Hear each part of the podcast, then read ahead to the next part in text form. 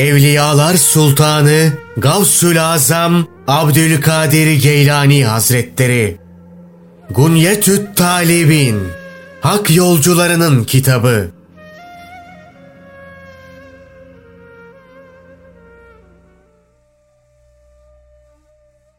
Kur'an ve hadislerden öğütler. İstihazi ayetinin tefsirine dair Kur'an okuduğun zaman o kovulmuş şeytandan Allah'a sığın. Bu ayetin yer aldığı Nahl suresi sonundaki 3 ayet hariç Mekke'de inmiştir. 128 ayetten oluşan surede 1841 kelime ve 7709 harf geçmektedir. Müfessirler ayetin iniş sebebini şöyle açıklamışlardır. Hazreti Muhammed sallallahu aleyhi ve sellem Mekke'de Necm ve Leyl surelerini sabah namazında yüksek sesle okuyordu. Ey müşrikler! Söyleyin bakalım o kendilerine ilahlık yakıştırıp tapındığınız Lat'ın, Uzza'nın ve bir diğerinin yani bunların üçüncüsü Menat'ın size herhangi bir fayda ve zarar verme güçleri var mı? Ayetlerine gelince azaları uyuşur gibi oldu.'' Şeytan bunu fırsat bilerek Hazreti Peygamber sallallahu aleyhi ve sellemin diline el garani kul ula indehe şefaatu turca yani ve önceki kuş misali olan putlar garanik ki onların aracılık etmesi umulur. Sözlerini düşürüverdi. Müşrikler Hazreti Peygamber sallallahu aleyhi ve sellemin ağzından dökülen bu sözleri duyunca keyiflendiler.'' Çünkü putların kendileri için Allah katında aracılık edeceğini ileri sürüyor ve onlar Allah katında bizim şefaatçilerimizdir diyorlardı. Nitekim Allah Celle Celaluhu onların putlara bakışını şöyle ifade etmiştir. Biz bunlara sırf bizi Allah'a yakınlaştırsınlar diye kulluk ediyoruz derler. Onlar putlar hakkında şöyle diyorlardı. Putlar tertemiz birer varlıktır ve hiçbir günahları yoktur.'' Bu sebeple krallara veya meleklere kulluk edilmektense bunlara kulluk edilmesi daha iyidir. Çünkü bunların yani kralların günahları ve ruhları vardır. Müşrikler putları kuşlara benzetmişlerdir. Garanik Garanik kelimesinin anlamı konusunda başlıca görüşler şunlardır. Arap dilinde garanik erkek kuşlar demek olup tekili, gurnuk veya gurnek biçimindedir. Bunlar gökyüzüne doğru yükseldikleri için bu ismi almışlardır. Bir diğer görüşe göre gurnuk beyaz bir su kuşudur. Bir diğer görüşe göre ise turna demektir. Teni narin olan gence de gurnuk denir. Mesela Hazreti Ali Allah ondan razı olsun şu sözünde kelimeyi bu anlamda kullanmıştır. Kureyş'ten kanına bulanmış, yerde yatan bir genci, gurnuk, daha şimdiden görür gibiyim. Mukatile göre ise bu sözde garanik ile melekler kastedilmiştir. Onlar meleklerin şefaatçi olacağını ummuşlardı. Çünkü müşriklerden bir grup meleklere tapıyordu. Hz. Muhammed sallallahu aleyhi ve sellem Necm suresini tamamlayınca secde etti. Orada bulunan Müslümanlar ve müşrikler de onunla birlikte secdeye kapandı. Sadece hayli yaşlanmış bulunan Velid bin Mugire secdeye gitmek yerine yerden bir avuç toprak alarak alnına götürdü ve onun üzerine secde etti. Sonra da biz de Ümmü Eymen ve arkadaşlarının eğildiği gibi eğiliyoruz dedi. Hazreti Muhammed sallallahu aleyhi ve sellemin hizmetçisi olan Ümmü Eymen Huneyn savaşında şehit düşmüştür. İşte bütün müşriklerin pek hoşuna giden bu iki cümle şeytanın bir aldatmacası ve tuzağıdır. Putların isimlerini saydıktan sonra bunları Hazreti Muhammed sallallahu aleyhi ve sellemin diline ansızın düşürüvermiştir. Müslümanlar ve müşrikler nasıl olup da hep birden Hazreti Muhammed sallallahu aleyhi ve selleme uyarak secdeye kapandıklarına şaşıp kaldılar.'' Müslümanlar müşriklerin iman etmemiş olmalarına rağmen secde etmelerine şaşırırken müşriklerse şeytanın Hz. Muhammed sallallahu aleyhi ve sellemin diline düşürdüğü bu sözü duyunca bir anlık da olsa Hz. Muhammed sallallahu aleyhi ve selleme ve arkadaşlarına sempati duyup güler yüz gösterdiler. Nihayet Muhammed hakikati gördü de kavminin dinine döndü diye düşündüler.'' Ve kendi tanrılarını yücelterek secdeye kapandılar. Şeytanın gayretleriyle bu iki söz insanlar arasında çabucak duyulu verdi ve bu haber ta Habeşistan'a ulaştı. Akşamleyin Cebrail aleyhisselam gelerek bu iki sözden Allah'a sığın. Rabbimiz Celle Celaluhu ne böyle bir şey indirdi ne de emretti dedi. Allah Resulü sallallahu aleyhi ve sellem düştüğü durumu fark edince pek gücüne gitti ve nasıl oldu da ben şeytana uyup onun sözünü söyleyebildim diye hayıflandı. Bunun üzerine şeytanın Hz. Muhammed sallallahu aleyhi ve sellemin diline düşürüverdiği bu söz kaldırılarak şu ayet indirildi. Ey Muhammed! Senden önce her ne zaman bir elçi ya da peygamber göndermişsek ve o elçi ya da peygamber tebliğ ettiği ilahi mesajlara halkından olumlu bir cevap almaya ümit bağlamışsa şeytan vesvese vererek onun ümidini kırmaya çalışmıştır. Ama Allah şeytanın vesvesesini yok eder. Ardından da kendi mesajlarını elçisinin kalbine nakşeder. Allah her şeyi bilir. Her buyruğu ve fiili mutlak isabetlidir. Allah Celle Celaluhu elçisini şeytanın aldatmacasından ve fitnesinden kurtarıp temize çıkarınca müşrikler eski düşmanlıklarına geri döndüler. Sonra Hazreti Peygamber sallallahu aleyhi ve selleme şu ayet indirilerek şeytandan Allah'a sığınması emredildi. Ey peygamber! Kur'an okuyacağın zaman rahmet kapısından kovulmuş o şeytanın vesvesesinden Allah'a sığın. Abdullah bin Abbas, Allah ondan razı olsun, şöyle demiştir. Bu ayet şu anlamdadır. Kur'an okumaya niyetlendiğinde kovulmuş şeytanın şerrinden Allah'a sığınırım de. Sığın, Allah'tan seni korumasını iste demektir. Kovulmuş şeytan, rahmet kapısından kovularak lanetlenmiş iblis demektir. Denir ki, iblisi en çok öfkelendiren şey kendisinden Allah'a sığınılmasıdır. Allah Celle Celaluhu şöyle buyurur. Gerçek şu ki yürekten iman edip Rablerine güvenen ve bağlılığı tam olan kimseler üzerinde onun hiçbir nüfuz ve yaptırım gücü yoktur. Yani şeytanın ilmi ilahide gerçekten iman edip Allah'a güvenen kimseleri şeytanın şirket sürükleme gücü yoktur. O onları doğru yoldan çıkaramaz. Şeytanın nüfuzu ancak onunla ahbap olan ve onun ayartmasıyla Allah'a ortak koşan kimseler üzerinde geçerlidir. Yani onun gücü ve nüfuzu ancak onu ahbap edinenler vesvesesine kapılıp Allah'a ortak koşanlar üzerindedir. İşte şeytan onları İslam dininden uzaklaştırır. İstiaze ne demektir? Maazallah. Allah'a sığınıyorum. Onun koruması altına giriyorum demektir. Kul böyle diyerek şeytanın şerrinden, vesvesesinden korunmak için Allah'tan korunma talebinde bulunmuş olur. Kur'an'a sığınmak ise onunla şifa bulmayı istemektir. Şöyle denilmiştir. İstiaze Allah'a sığınmak demektir. Allah Celle Celaluhu Meryem'in annesi Hanne'nin ağzından şöyle buyurmuştur. Rahmetinden kovulan şeytana karşı onu da soyunu da sana emanet ediyorum. Sen onları şeytanın şerrinden muhafaza buyur. Şeytan kelimesi ne demektir?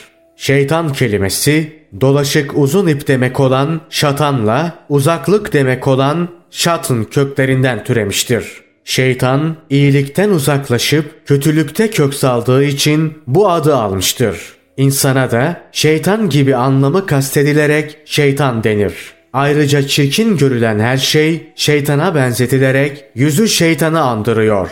Şeytan başı gibi denir. Şu ayette de şeytan kelimesi bu olumsuz anlamıyla kullanılmıştır. Tomurcukları da tıpkı şeytanların başı gibi çok çirkin ve ürkütücüdür. Bu yoruma göre burada bildiğimiz şeytan başı kastedilmiştir. Bir diğer yoruma göre bununla kasıt çirkin ve ürkütücü başları olan yılanlardır. Üçüncü yoruma göre ise Araplar arasında şeytan başı adıyla bilinen bir bitkidir. Racim ne demektir? Racim, rahmetten kovulup lanetlenmiş demektir. Çünkü Allah Celle Celaluhu Hazreti Adem aleyhisselama secde etmediği için onu rahmetinden uzaklaştırmış, melekler de onu mızraklarla gökyüzünden yeryüzüne kovalamışlar, yıldızlarsa onu kovma aracı kılınmıştır. Şeytan ve zürriyeti kıyamet gününe kadar yıldızlarla taşlanıp kovulacaktır. Nitekim Allah Celle Celaluhu şöyle buyurmuştur.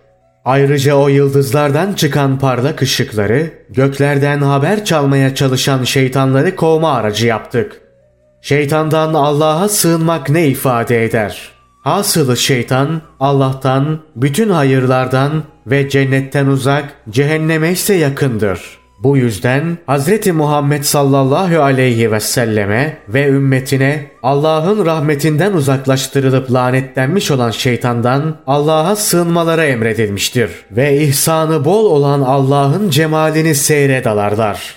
Allah Celle Celaluhu şeytandan sığınmamızı buyurmak suretiyle sanki bize şöyle demektedir. Ey kulum şeytan benim rahmetimden uzaktır.'' Sense yakınsın. Bu halini korumak istiyorsan davranışlarını güzelleştir. Yani emirlerimi yerine getir. Yasaklarımdan uzak dur. Canın, malın, ailen, çocukların ve diğer bütün varlıklar hakkında ne takdir edilmişse buna razı ol. Bütün bunları yap ki şeytan seni ayartmak için hiçbir yol bulamasın.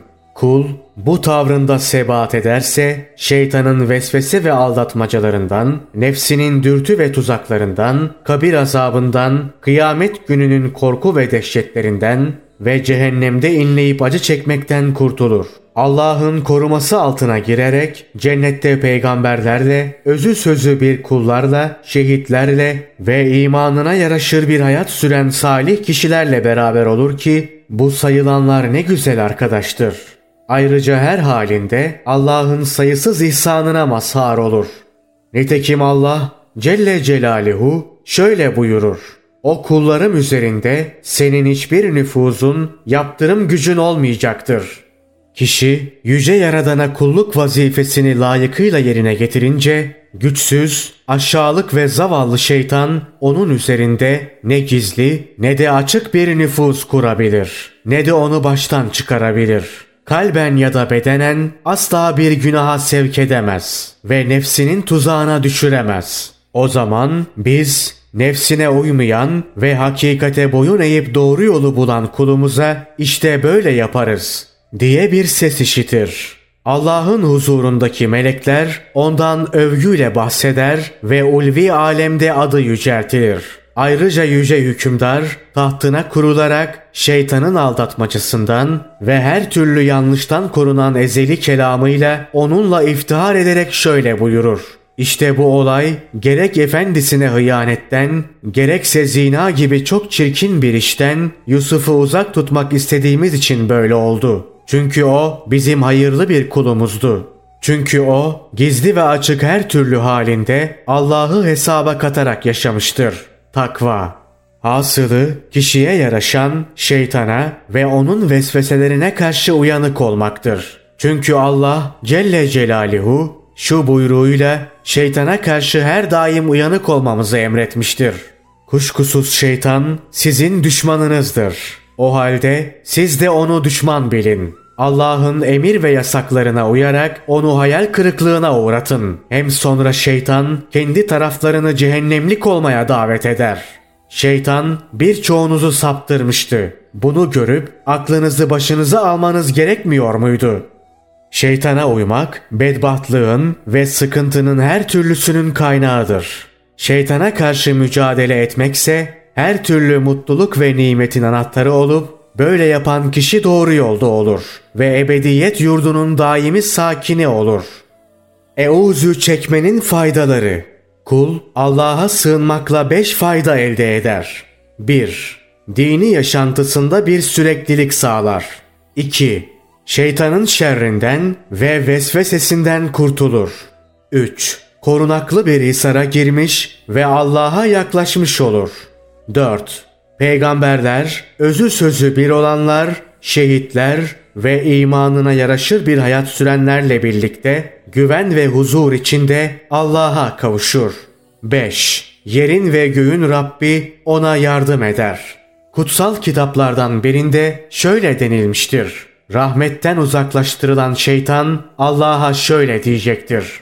Dahası onlara gah önlerinden, gah arkalarından, gah sağlarından, gah sollarından, kısacası dört bir yanlarından musallat olacağım. Nitekim sen de onların çoğunun iman ve itaat üzere şükreden kullar olmadıklarını göreceksin. Bunun üzerine Allah Celle Celaluhu şöyle buyuracaktır. İzzetim ve celalim hakkı için ben onlara bana sığınmalarını emredeceğim. Bana sığındıklarında onları sağ taraflarından rehberliğimle, sol taraflarından üzerlerine titrememle, arkalarından korumamla ve önlerinden yardımımla senden muhafaza edeceğim. Senin vesvesenin onlara en ufak zararı olmayacaktır. Allah Resulü sallallahu aleyhi ve sellem şöyle buyurmuştur. Bir kez Allah'a sığınan kişiyi Allah o gün bitinceye kadar koruması altına alır. Bir başka hadiste ise şöyle buyurmuştur. Günah kapılarını Allah'a sığınmak suretiyle kapayın. Kulluk kapılarını ise besmele ile açın. Şöyle denilmiştir. İblis, mümini baştan çıkarmak için her gün 360 asker görevlendirir. Mümin Allah'a sığınınca Allah onun kalbine 360 kez bakar ve her bakışıyla iblisin askerlerinden biri ölür. Şeytanın korktuğu şey, iblisin korkup sakındığı şey kulun Allah'a sığınmasıdır. Allah'a sığınmak, ariflerin kalplerinde bulunan marifet nurunun aydınlığıdır. Sen şayet ariflerden değilsen Allahü Teala'ya ondan korkan kulların sığındığı gibi sığın ki sen de onların derecesine yükselesin. İşte o zaman kalp nurunun aydınlığı iblisin direncini kırar, ordularını yener, fitne tohumlarını yeşertmesine imkan vermez ve sende açtığı yaranın izlerini silip atar. Böylece sen kardeşlerin ve bağlıların için şeytanın zindanı olursun.'' Nitekim Hazreti Peygamber sallallahu aleyhi ve sellem Allah ondan razı olsun Hazreti Ömer hakkında değişik vesilelerle şöyle buyurmuştur. Ömer sen öyle birisin ki şeytan senin gölgenin olduğu yerden bile kaçar. Ömer bir yola girince şeytan yolunu değiştirip başka bir yol tutar. Denilmiştir ki Şeytan Hazreti Ömer'i Allah ondan razı olsun görünce yıkılıp yere düşerdi. Şeytan bir kulun kendisine düşmanlığını ve çağrısını dikkate almama konusundaki kararlılığını bilince ondan ümidini keser ve başkalarıyla uğraşır. Şeytan zaman zaman insana hırsız vari gizlice sokulur. Bundan dolayı kişi asla kararlılıktan ayrılmamalı, hep pür dikkat olmalı ve şeytanın tuzak ve aldatmacalarına karşı tetikte beklemelidir. Çünkü onun insana karşı maziden gelen bir düşmanlığı vardır. O adeta kanın damarda dolaşması gibi insanın iliklerinde dolaşır. Nakledildiğine göre Ebu Hureyre Allah ondan razı olsun yaşlılık döneminde Allah'ım zina etmekten ve adam öldürmekten sana sığınıyorum diye dua ederdi. Ona yahu yaşını başını almış adamsın hala bu günahlara düşerim diye mi endişe ediyorsun diye sordular. Şeytan henüz diri ve ben hayatım sona ermemişken bunlardan nasıl korkmayayım dedi. Şeytana karşı korunma yolları. Şeytanla mücadele ve kendini müdafaa etmede en etkili şey kelime-i tevhid ve Allah düşüncesini sürekli canlı tutmaktır. Bir hadisi kutsi'de şöyle buyurulmuştur. Benim kalem la ilahe illallah sözüdür ve kaleme giren kişi azabımdan güvende olur. Hazreti Peygamber sallallahu aleyhi ve sellem şöyle buyurmuştur. La ilahe illallah yani Allah'tan başka ilah yoktur diyen kişi cennete girer. Şeytan kişinin azabı hak edecek işler yapmasına sebeptir. Ama kul kelime-i tevhidi söyleyip gereğince hareket edince yani Allah'ın emirlerini yerine getirme ve yasaklarından kaçınma zırhını kuşanınca ve şeytan onun bu zırhı kuşandığını görünce ondan uzaklaşır ve bundan böyle ona doğru tek bir adım bile atmaz. Böylece savaşçının kalkanıyla düşman saldırılarından kurtulduğu gibi kul da şeytanın aldatmacalarından kurtulur. Besmele'yi de virdi zeban edinmelidir. Hazreti Peygamber sallallahu aleyhi ve sellem birinin şeytan helak olsun dediğini duymuştu. Ona böyle deme çünkü senin bu sözün şeytana kibir verir. Adımın büyüklüğüyle seni nasıl da dize getirdim diye övünür. Böyle söyleyeceğine Bismillah diyiver. O zaman şeytan ufala ufala küçücük bir toz zerresi haline gelir. Dünyevileşmiş insanların malları, övgüleri, sayı çokluğuyla övünmeleri ve hediyeleşmeleri gibi Allah'ın lütfu dışında kalan hiçbir şeye göz dikmeyerek şeytanla mücadelede güçlenirsin. Dünya hayatı ve bu tip insanlar şeytanın malı, ordusu ve taraftarıdırlar. Kişi malının yanında, hükümdarsa ordusunun yanında bulunur. Dolayısıyla şeytan da bu kimselerin yanında bulunur. Kul bunlardan hiçbirine bel bağlamamalı. Allah'ı kendisine kafi bilmeli. Ona güvenip dayanmalı. Bütün işlerinde ona başvurmalı. Haram ve şüpheli olan şeylerden uzak durmalı. İnsanların başa kakabilecekleri şeylere yanaşmamalı. İstifade ettiği mübah ve helallerin sayısını azaltmalı ve hiçbir titizlik göstermeksizin oburca ve tıka basa yememelidir. Bir kimse nereden geldiğine bakmadan yer içerse Allah da gözünün yaşına bakmadan onu cehenneme atar. Şeytanın hiçbir ümit beslememesi için kul bunlara sımsıkı yapışmalıdır. Böyle yaparsa Allah'ın rahmeti ve yardımıyla kurtuluşa erer. Ama bunları dikkate almazsa şeytan onun en samimi yoldaşı olur. Allah Celle Celaluhu şöyle buyurmuştur. Her kim Rahman'ın buyruklarını göz ardı ederse biz de ona şeytanları musallat ederiz. Böylece şeytanlar onun en yakın arkadaşı ve yoldaşı olurlar. Şeytan onun gah namaz kılarken gönül huzurunu bozar, gah nefsine olur olmaz şeyleri arzulatır, kimi zaman da hayırlı işlere koşmaktan, farz ve sünnetleri ve onu Allah'a yaklaştıracak ibadetleri yapmaktan alıkoyar. Böylece kul dünyasını kaybetmekte kalmayıp ahiretini de kaybeder ve nihayet şeytanla birlikte haşredilir. Allah muhafaza son nefesinde imanını bile elinden alır da kıyamet gününde o şeytan, Firavun, Karun ve Haman gibi Allah düşmanlarıyla birlikte cehennemde sonsuza kadar kalır. İmanımızın çekilip alınmasından, yalnız başınayken ve insanlar arasındayken şeytana uymaktan Allah'a sığınırız. Allah ondan razı olsun. Hazreti Ayşe'nin şöyle söylediği nakledilmiştir. Sahabeden bir grup bir akşam Allah Resulü'nün yanına gelmek üzere toplandılar. Onlar arasında Ebu Bekir, Ömer, Osman, Ali, Selman ve Ammar bir Yasir de vardı. Allah Resulü onları karşılamak için dışarı çıktı. Ateşi vardı ve boncuk boncuk terliyordu. Alnını silerek üç defa lanet olasıca Allah lanet etsin ona buyurup başını yere eğdi. Allah ondan razı olsun. Hazreti Ali, anam babam sana feda olsun. Sen demin kime lanet ettin dedi. Hazreti Peygamber sallallahu aleyhi ve sellem şöyle cevap verdi. Tabii ki hayırsız iblise,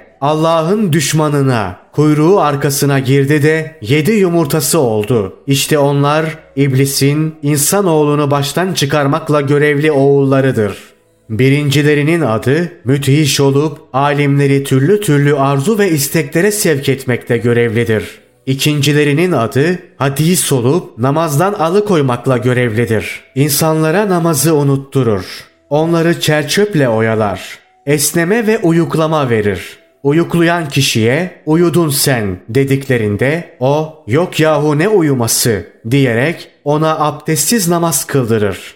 Canım elinde olan Allah'a yemin ederim ki namazını kılıp bitirir bitirmesine de bırakın yarısını ve dörtte birini onda bir sevabını bile elde edemez. Kazandığı günah da cabası. Üçüncülerinin adı Zelenbur olup çarşı pazarla görevlidir.'' Çarşı esnafını eksik tartmaya, alışverişte yalan söylemeye, sattığı eşyayı allayıp pullamaya ve malını elinden çıkarabilmek için her yola başvurmaya teşvik eder. Dördüncülerinin adı Betr olup o da başı dara düşen kimseyi yaka yırtmaya, yüz tırmalamaya, çevresindeki kişilere veya eşyaya zarar vermeye ve yazıklar olsun türünden dualara teşvik eder. Böylece darlık ve sıkıntıdan elde edeceği sevabın önüne geçer.'' Beşincilerinin adı menşut olup yalan haberlere, laf taşımaya, birbirine karşı övünüp birbirini küçük görmeye teşvik etmekle görevlidir. İnsanlarsa bunları yaparak günah kazanırlar. Altıncılarının adı vasim olup zina ile görevlidir. Erkek ve kadınları birbiriyle zina etmeye teşvik eder. Yedincilerinin adı aver olup hırsızlıkla görevlidir. Hırsıza bu senin işini görür. Borcunu ödeyip açığını kapatırsın. Ardından da tövbe edersin diye vesvese verir. Mümine yakışan her zaman şeytana karşı uyanık olmak ve hiçbir işinde kendini şeytandan güvende bilmemektir. Hazreti Muhammed sallallahu aleyhi ve sellemin şöyle buyurduğu nakledilmiştir. Velhan adında bir şeytan vardır ve abdeste vesvese vermekle görevlidir. Ondan Allah'a sığının. Bir diğer hadiste ise şöyle buyurmuştur. Saflarınızı sıkıştırın ki şeytan koyunların birbirinin arasına sokulduğu gibi saflarınızın arasına sokulmasın. Osman bin el-As'ın Allah ondan razı olsun şöyle dediği nakledilmiştir. Ey Allah'ın Resulü! Şeytan namazda bana nasıl vesvese verir diye sordum. Onun adı Hanzep'tir.'' onun varlığını sezdiğin an ondan Allah'a sığın buyurdu. Ben de öyle yaptım ve Allah Celle Celaluhu onu benden uzaklaştırdı. Meşhur bir hadiste Hazreti Muhammed sallallahu aleyhi ve sellem her birinizin özel bir şeytanı vardır buyurdu. Senin de mi var ey Allah'ın Resulü diye sordular. Elbette ki var. Ama Allah ona karşı bana yardım etti ve beni kurtardı buyurdu. Başka bir hadiste ise şöyle buyurdu. Her birinizde görevli bir cin vardır. Seninle de mi ey Allah'ın Resulü dediler. Evet ama Allah bana yardım etmiş ve beni ondan kurtarmıştır. O bana emretse emretse ancak hayır emredebilir buyurdu. Bir rivayete göre Allah Celle Celaluhu iblisi huzurundan kovunca Hazreti Adem'den Hazreti Havva'yı yarattığı gibi onun sol kaburgasından da dişi şeytanı yarattı. Şeytan onunla ilişkiye girdi ve dişi şeytan 31 yumurtaya gebe kaldı. İşte bunlar şeytanın ilk zürriyeti oldular ve gün be gün çoğalıp dört bir yanı kapladılar.'' Öylesine çabuk çoğaldılar ki her yumurtadan 10 bin erkek ve dişi türedi. Dağları, adaları, harabeleri, çölleri, denizleri, kumlukları, ağaçlık ve ormanlık bölgeleri, pınar başlarını, yolları, hamamları, tuvaletleri, çöplükleri, havayı, savaş meydanlarını, kabirleri, evleri, köşkleri, göçebe çadırlarını, kısacası yeryüzünün her bölgesini mesken tuttular.'' Allah Celle Celaluhu şöyle buyuruyor. Şimdi siz beni bırakıp da iblise ve avanesine mi itaat edeceksiniz? Hem de onlar sizin düşmanınız olduğu halde. Allah'a itaat yerine iblis ve avanesine itaat kafirler adına ne kötü bir takas. Allah'a ibadet etmeyi bırakıp şeytana ve zürriyetine boyun eğmeyi yeğleyene yazık doğrusu. Tövbe etmez, düşünüp kendine gelmez, kurtulmak için gayret etmez. Kötü arkadaşlardan, hayırsız işlerden, batılın davetçilerinden ve şeytanın ordusundan ayrılmaz. Allah'a dönüp ona bağlanmaz.'' Ve Allah'ın ilim sahibi, irfan ehli, bilgisinin gereğini yerine getiren, onun yoluna davet eden, rızasını arzulayan, lütfunu uman, öfkesinden korkan, ansızın yakalayı vermesinden endişe duyan, dünyaya değer vermeyen, ahirete yönelen, gecelerini ibadet ederek, gündüzlerini oruç tutarak geçiren, boşa geçirdiği günler için hayıflanan, ileride çokça iyilik yapmaya kararlı olan, bütün günah ve hatalarından tövbe eden, göklerin ve yerin yaratıcısına güven duyan, her anında bütün varlıkların Rabbine bel bağlayan, geceleyin ve sabah ve akşam vakitlerinde ibadet eden kullarının sohbetinde bulunmazsa, şeytanlarla birlikte sonsuza kadar kalmak üzere cehennemi boylar. Vasıflarını sıraladığımız bu kullar her türlü bağdan, dünyanın sıkıntısından ve cehennemin korkusundan güvendedirler. Çünkü onlar şeytana boyun eğmemiş, yalnızken ve halk içindeyken Rahman'a itaat etmişlerdir. Deyyan yani bütün amellerin karşılığını eksiksiz veren ve mennan yani sonsuz ihsan sahibi olan Allah'ın onlara vereceği mükafat ayetlerde ifadesini şöyle bulmuştur. İşte bu samimi niyetlerinden ötürü Allah da onları kıyamet gününün dehşetinden koruyacağı gibi yüzlerinde kederden iz bırakmayacak, yüreklerini de sevinç ve mutlulukla dolduracaktır. İman ve itaat üzere yaşamanın zorluklarına göğüs germelerine karşılık da cennette onları ipekten giysilerle ödüllendirecektir. Allah'ın emirlerine karşı gelmekten sakınanlar cennette kendilerini yemyeşil bahçelerde, ırmak kenarlarında bulacaklar. Üstelik mutlak kudret ve egemenlik sahibi Allah'ın nezdinde itibarlı bir konuma sahip olacaklar. Rabbinin huzurunda çetin bir hesap vermekten endişe duyan kimseleri iki cennet beklemektedir. Allah Celle Celaluhu Kur'an-ı Kerim'de emrine karşı gelmekten korkan bir kul olduktan sonra şeytanın aldatmaya çalıştığı bu kulundan şöyle bahseder. Allah'a itaatsizlikten sakınanlar öfke, nefret, hiddet gibi şeytani bir kışkırtmaya maruz kaldıklarında aklı selim ve sağduyuyla düşünüp hemen kendilerini toparlarlar. Allah'ı anmak kalpleri pırıl pırıl parlatır. Onu anmakla kalpteki karanlık perdesi ve dalgınlık kalkar. Sıkıntılar dağılıp yok olur. Allah'ı anmak takvanın yani ona itaatsizlikten sakınan bir kul olmanın anahtarıdır. Takva ise ahiretin kapısıdır. Nefsin arzuları ise dünyanın kapısıdır. Allah Celle Celaluhu ondaki buyrukları daima hatırda tutun ve uygulayın ki takvaya eresiniz, azaptan korunasınız buyurarak insanın ancak zikirle takvaya erebileceğini bildirmiştir.